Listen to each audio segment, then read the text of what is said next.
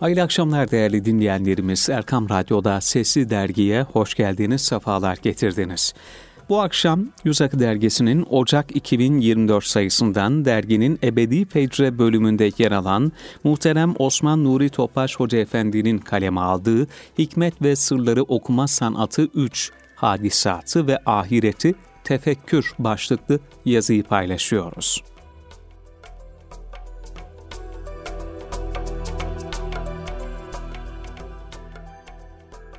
Cenab-ı Hak cihanın işleyişinde bazı hususları sabit ve devamlı eylemiştir. Bazı işleyişleri şaşmaz bir periyoda bağlamıştır. Ayet-i kerimede buyrulur. Güneş ve ay bir hesaba göre hareket etmektedir. Göğü Allah yükseltti ve mizanı, dengeyi o koydu. Sakın dengeyi bozmayın. İnsanoğlu asırlar boyunca müşahede ve gayretleriyle Cenab-ı Hakk'ın verdiği az bir ilimle bu sabit bilgileri fizik kanunları ve benzeri şekilde tespit etmiş, bunlardan yararlanarak fen, teknik ve sanayi geliştirmiştir.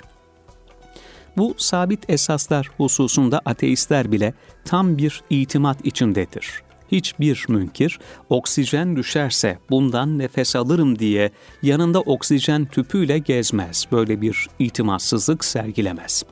Lakin o ateist büyük bir ahmaklık sergileyerek bu kanunları kimin koyduğunu tefekkür etmez. Nimetlerden istifade eder. Fakat onları bahşedene kulluk etmemek için inkar ve nankörlük yolunu tutar. Diğer taraftan Cenab-ı Hak cihanın işleyişinde bazı hususların ilmini, zamanlamasını ve periyodunu kendi ilminde mahfuz tutmuştur. Mesela jeologlar depremlerin zamanının mevcut ilimler planında asla önceden tahmin edilemeyeceğini bildiriyorlar. Her ne kadar meteoroloji tahminlerde bulunmaya çalışsa da yağmur, kar, dolu, fırtına ve sel gibi sema hadiseleri de insanlar tarafından tam tespit edilebilir bir periyoda göre işlemiyor. Zaten meteoroloji ancak hedef güne 15 gün, bir hafta kala eldeki basınç ve benzeri bilgilerle tahminlerde bulunmaya başlayabiliyor. Onu da değişikliklere göre sürekli değiştirmesi gerekiyor. Demek ki Cenabı Hakk'ın her ikisinde de bir muradı var.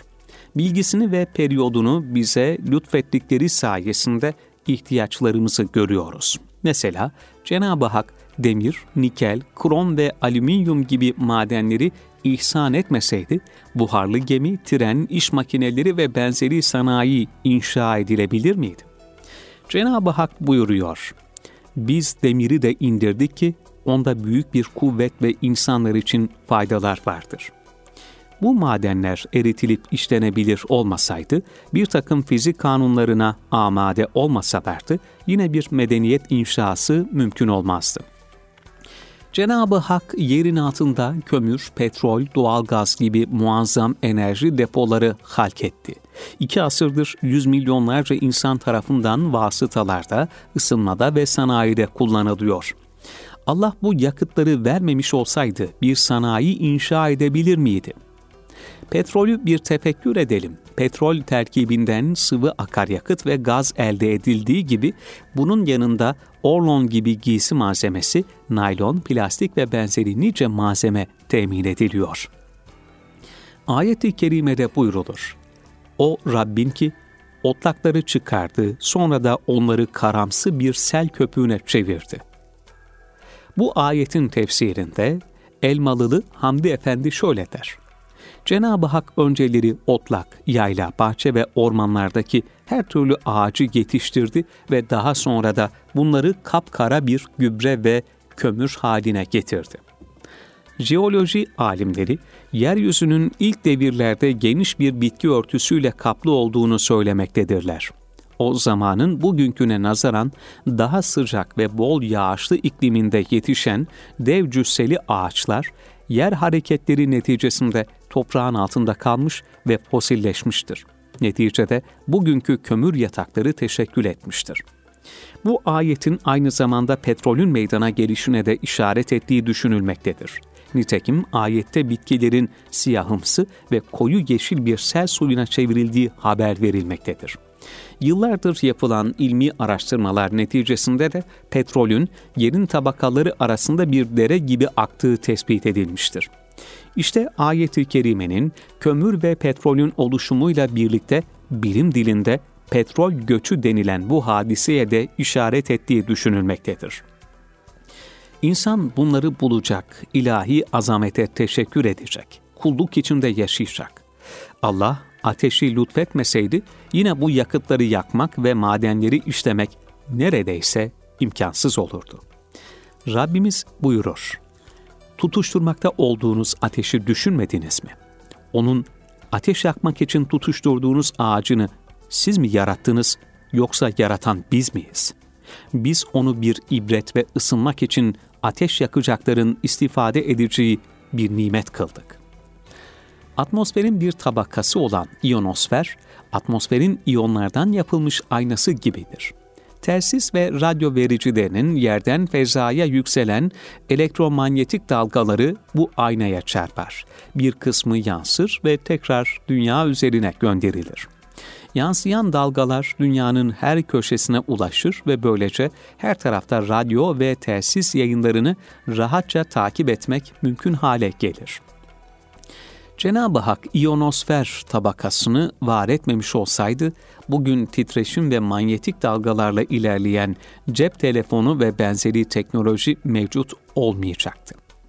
Gaybı ve şehadeti bilen sonsuz ilim sahibi Cenab-ı Hak'tır. Birkaç misalle ifade ettiğimiz üzere bütün insanlığın tarih boyunca biriktirebildiği bilgi ancak Rabbimizin öğrettiği ve öğrenmemize müsaade ettiği bilgidir.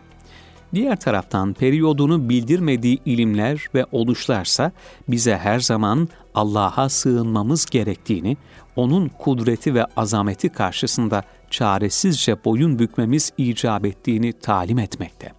Çünkü insan kudreti ilahiye karşısında her zaman bir abdi acizdir. Tıp ne kadar gelişirse gelişsin, ölüm hakikati ve zamanı ilmi ilahide mahfuz. Farmakoloji ne kadar yeni ilaçlar ve tedaviler icat ve imal ederse etsin, şifa sırrı yine Allah'ın müsaadesine bağlı. Yaşlanmayı durduracak bir ilaç yok. Mikrobiyoloji ne kadar ilerlerse ilerlesin, yok kadar bir virüs insanlığı aciz bırakıyor. Meteoroloji ne kadar tekniğini artırırsa artırsın, selleri, kuraklıkları tam vaktiyle tespit mümkün değil. Jeoloji nereye varırsa varsın, zelzeleleri vaktinden önce tespit etmekten aciz. İnsan ilimle her şeyi çözeceğini zannetti. Bilgisi atoma ulaştı. Önce atomu en küçük birim zannediyordu. Sonra onun bir çekirdek ve etrafında dönen elektronlardan oluştuğunu idrak edebildi. Sonra çekirdeğin de proton, nötron ve diğer parçacıklardan oluştuğu anlaşıldı. Daha sonra onların da kuarklardan meydana geldiği idrak edildi. İnsanoğlunun öğrenebildiği şeyler makro alemde nasıl aklının ve zihninin hudutlarına varıp dayandıysa mikro alemde de aynı acziyet sınırlarına ulaşıp kaldı. Çünkü ayeti kerimede buyrulur. Size ancak az bir bilgi verilmiştir. Allah'ın ilmi ise her şeyi ihata eder. Ne yerde ne gökte zerre ağırlığınca bir şey Rabbinden uzak ve gizli kalmaz. Bundan daha küçüğü ve daha büyüğü yoktur ki apaçık kitapta levh-i mahfuzda bulunmasın.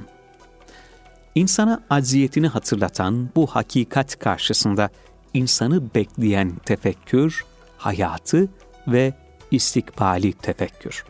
İnsan mükemmel yaratılış da hayata gelir. Uzuvları, bedenindeki sistemler, insanın bir dahli ve idaresi olmadan mükemmelen çalışır.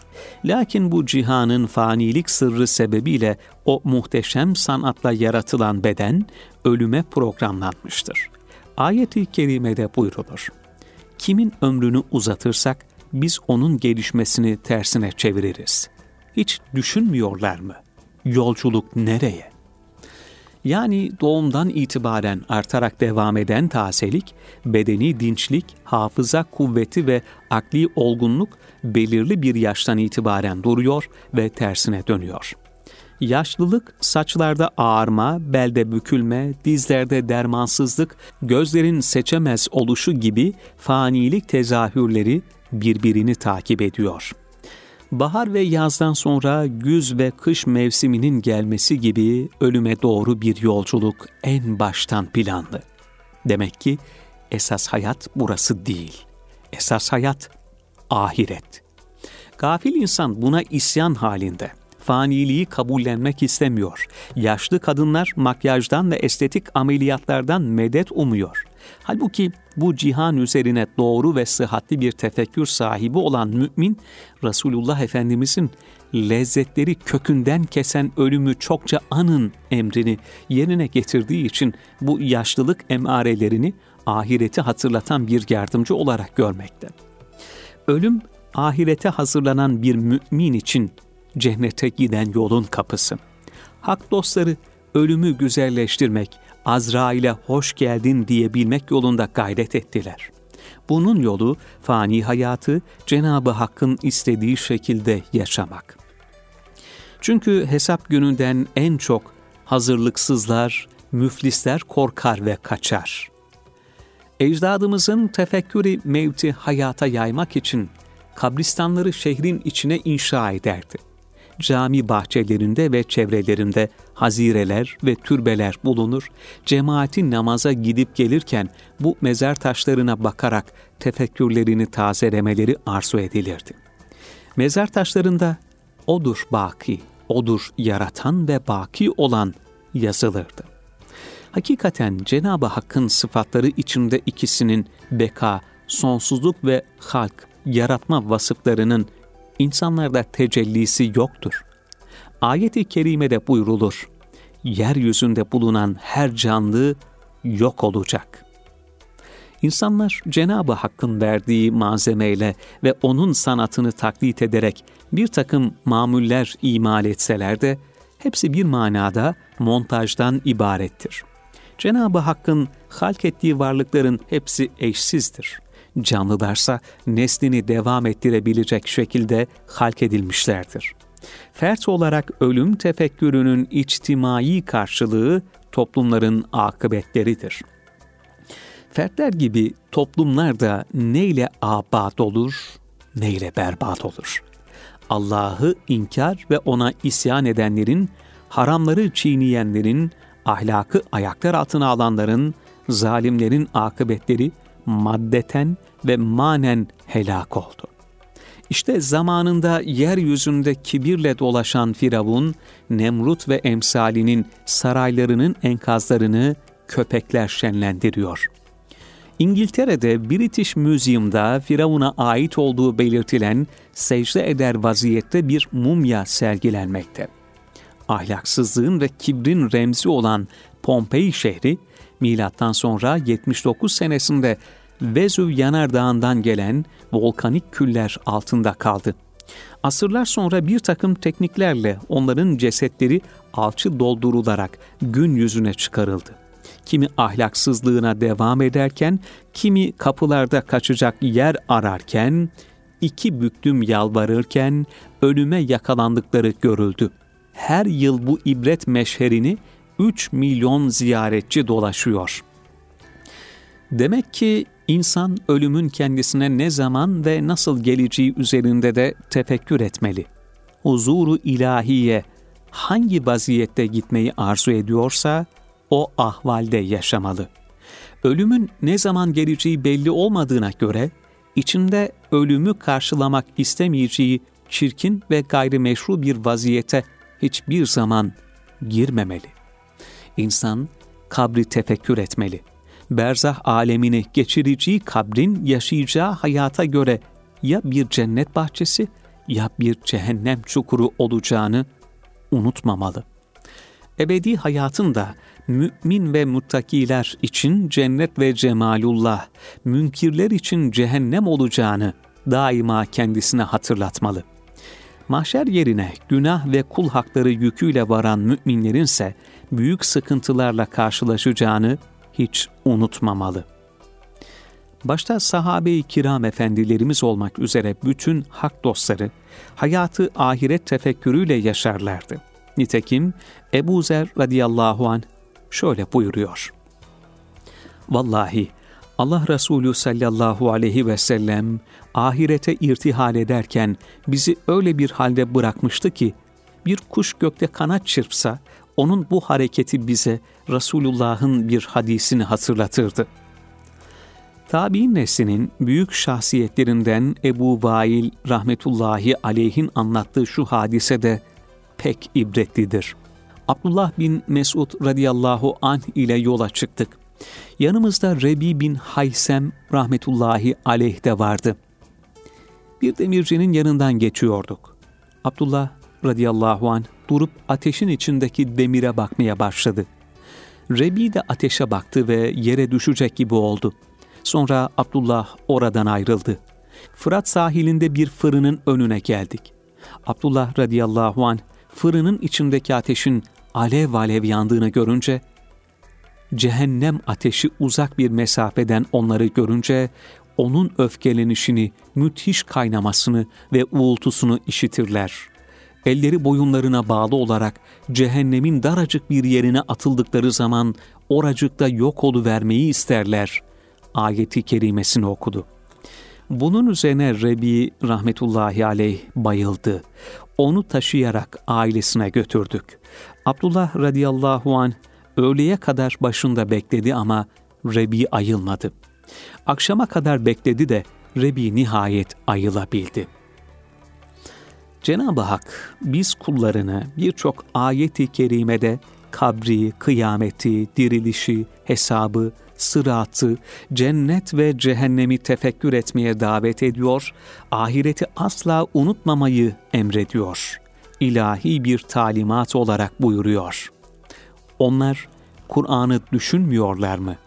Yoksa kalpleri kilitli mi? Kur'an-ı Kerim'in bilhassa son üç cüzünde ekseriyetle kıyamet ve ahiretten haberler veriliyor. Yeryüzünün ne olacağı, gökyüzünün ne hale geleceği, dağların hallaç pamuğu gibi savrulup denizlerin kaynatılacağı, semavatın bir tomar kağıt gibi dürüleceği, insanların o günün dehşetinden ne hale geleceği bildiriliyor. Şu kıssa insanın her karşılaştığı hadisenin ahiretle irtibatını kurmasına güzel bir misaldir. Halife Harun Reşit hamama gitmişti. Hamamcı herhangi bir kasıt olmaksızın yanlışlıkla kaynar sudan döktü.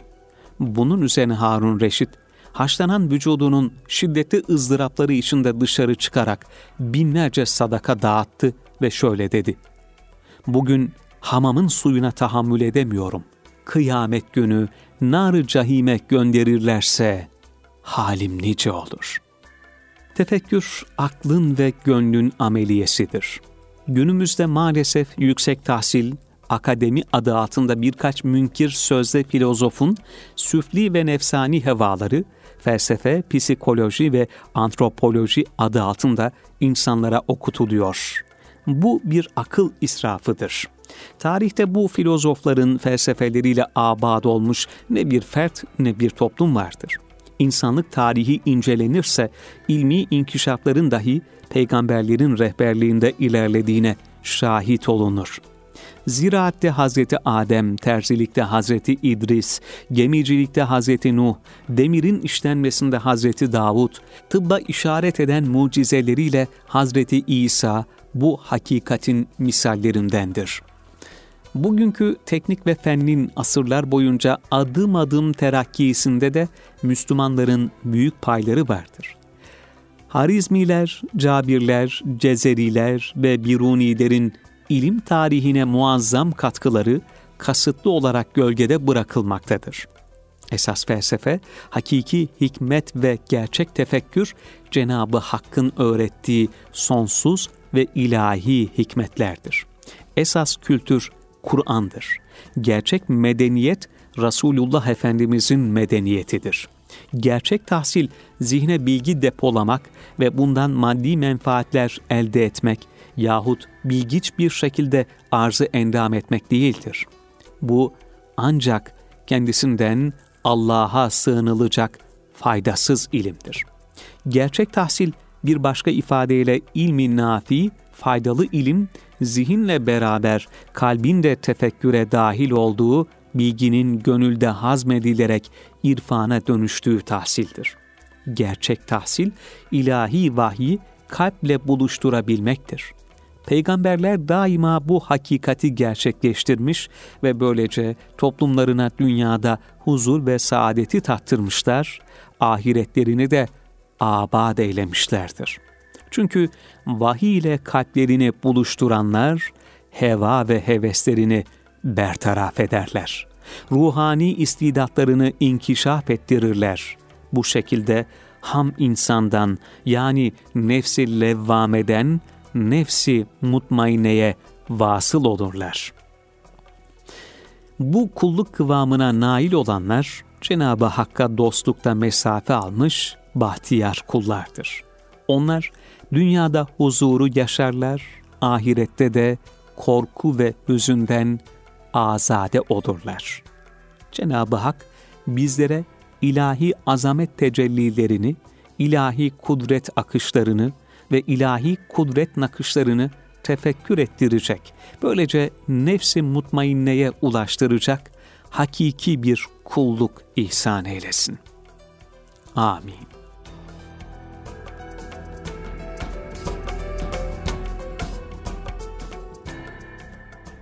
Değerli dinleyenlerimiz, derginin Ebedi Fecre bölümünde muhterem Osman Nuri Topbaş Hoca Efendi'nin kaleme aldığı Hikmet ve Sırları Okuma Sanatı 3 Hadisatı ve Ahireti Tefekkür başlıklı yazıyı paylaştık ve son olarak bir şiir aktararak programımızı nihayete erdireceğiz. Şerife Şule Teslimoğlu imzalı Yalnız Sana Uçayım başlıklı şiiri paylaşıyoruz şimdi de.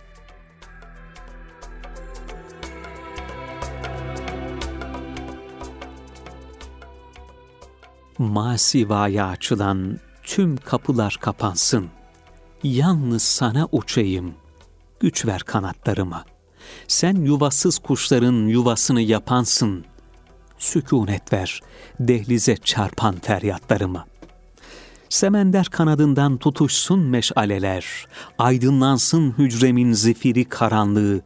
Sereyim seccademi, açsın güller, laleler.'' Şebnemler gözyaşıma devretsin sultanlığı.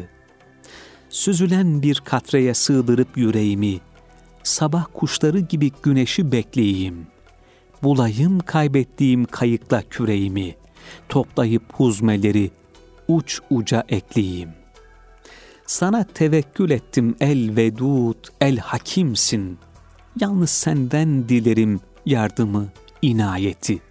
El azizsin, El-Kerim, Er-Rahmanu Rahimsin. Habibin hürmetine bağışla bu ümmeti. Sürünerek gelene sen koşarak gelirsin. Rızanda kül olmaya gelen şule kulundur. Ahirinde neler var o bilmez sen bilirsin. Rızan neredeyse onu orada bulundur.''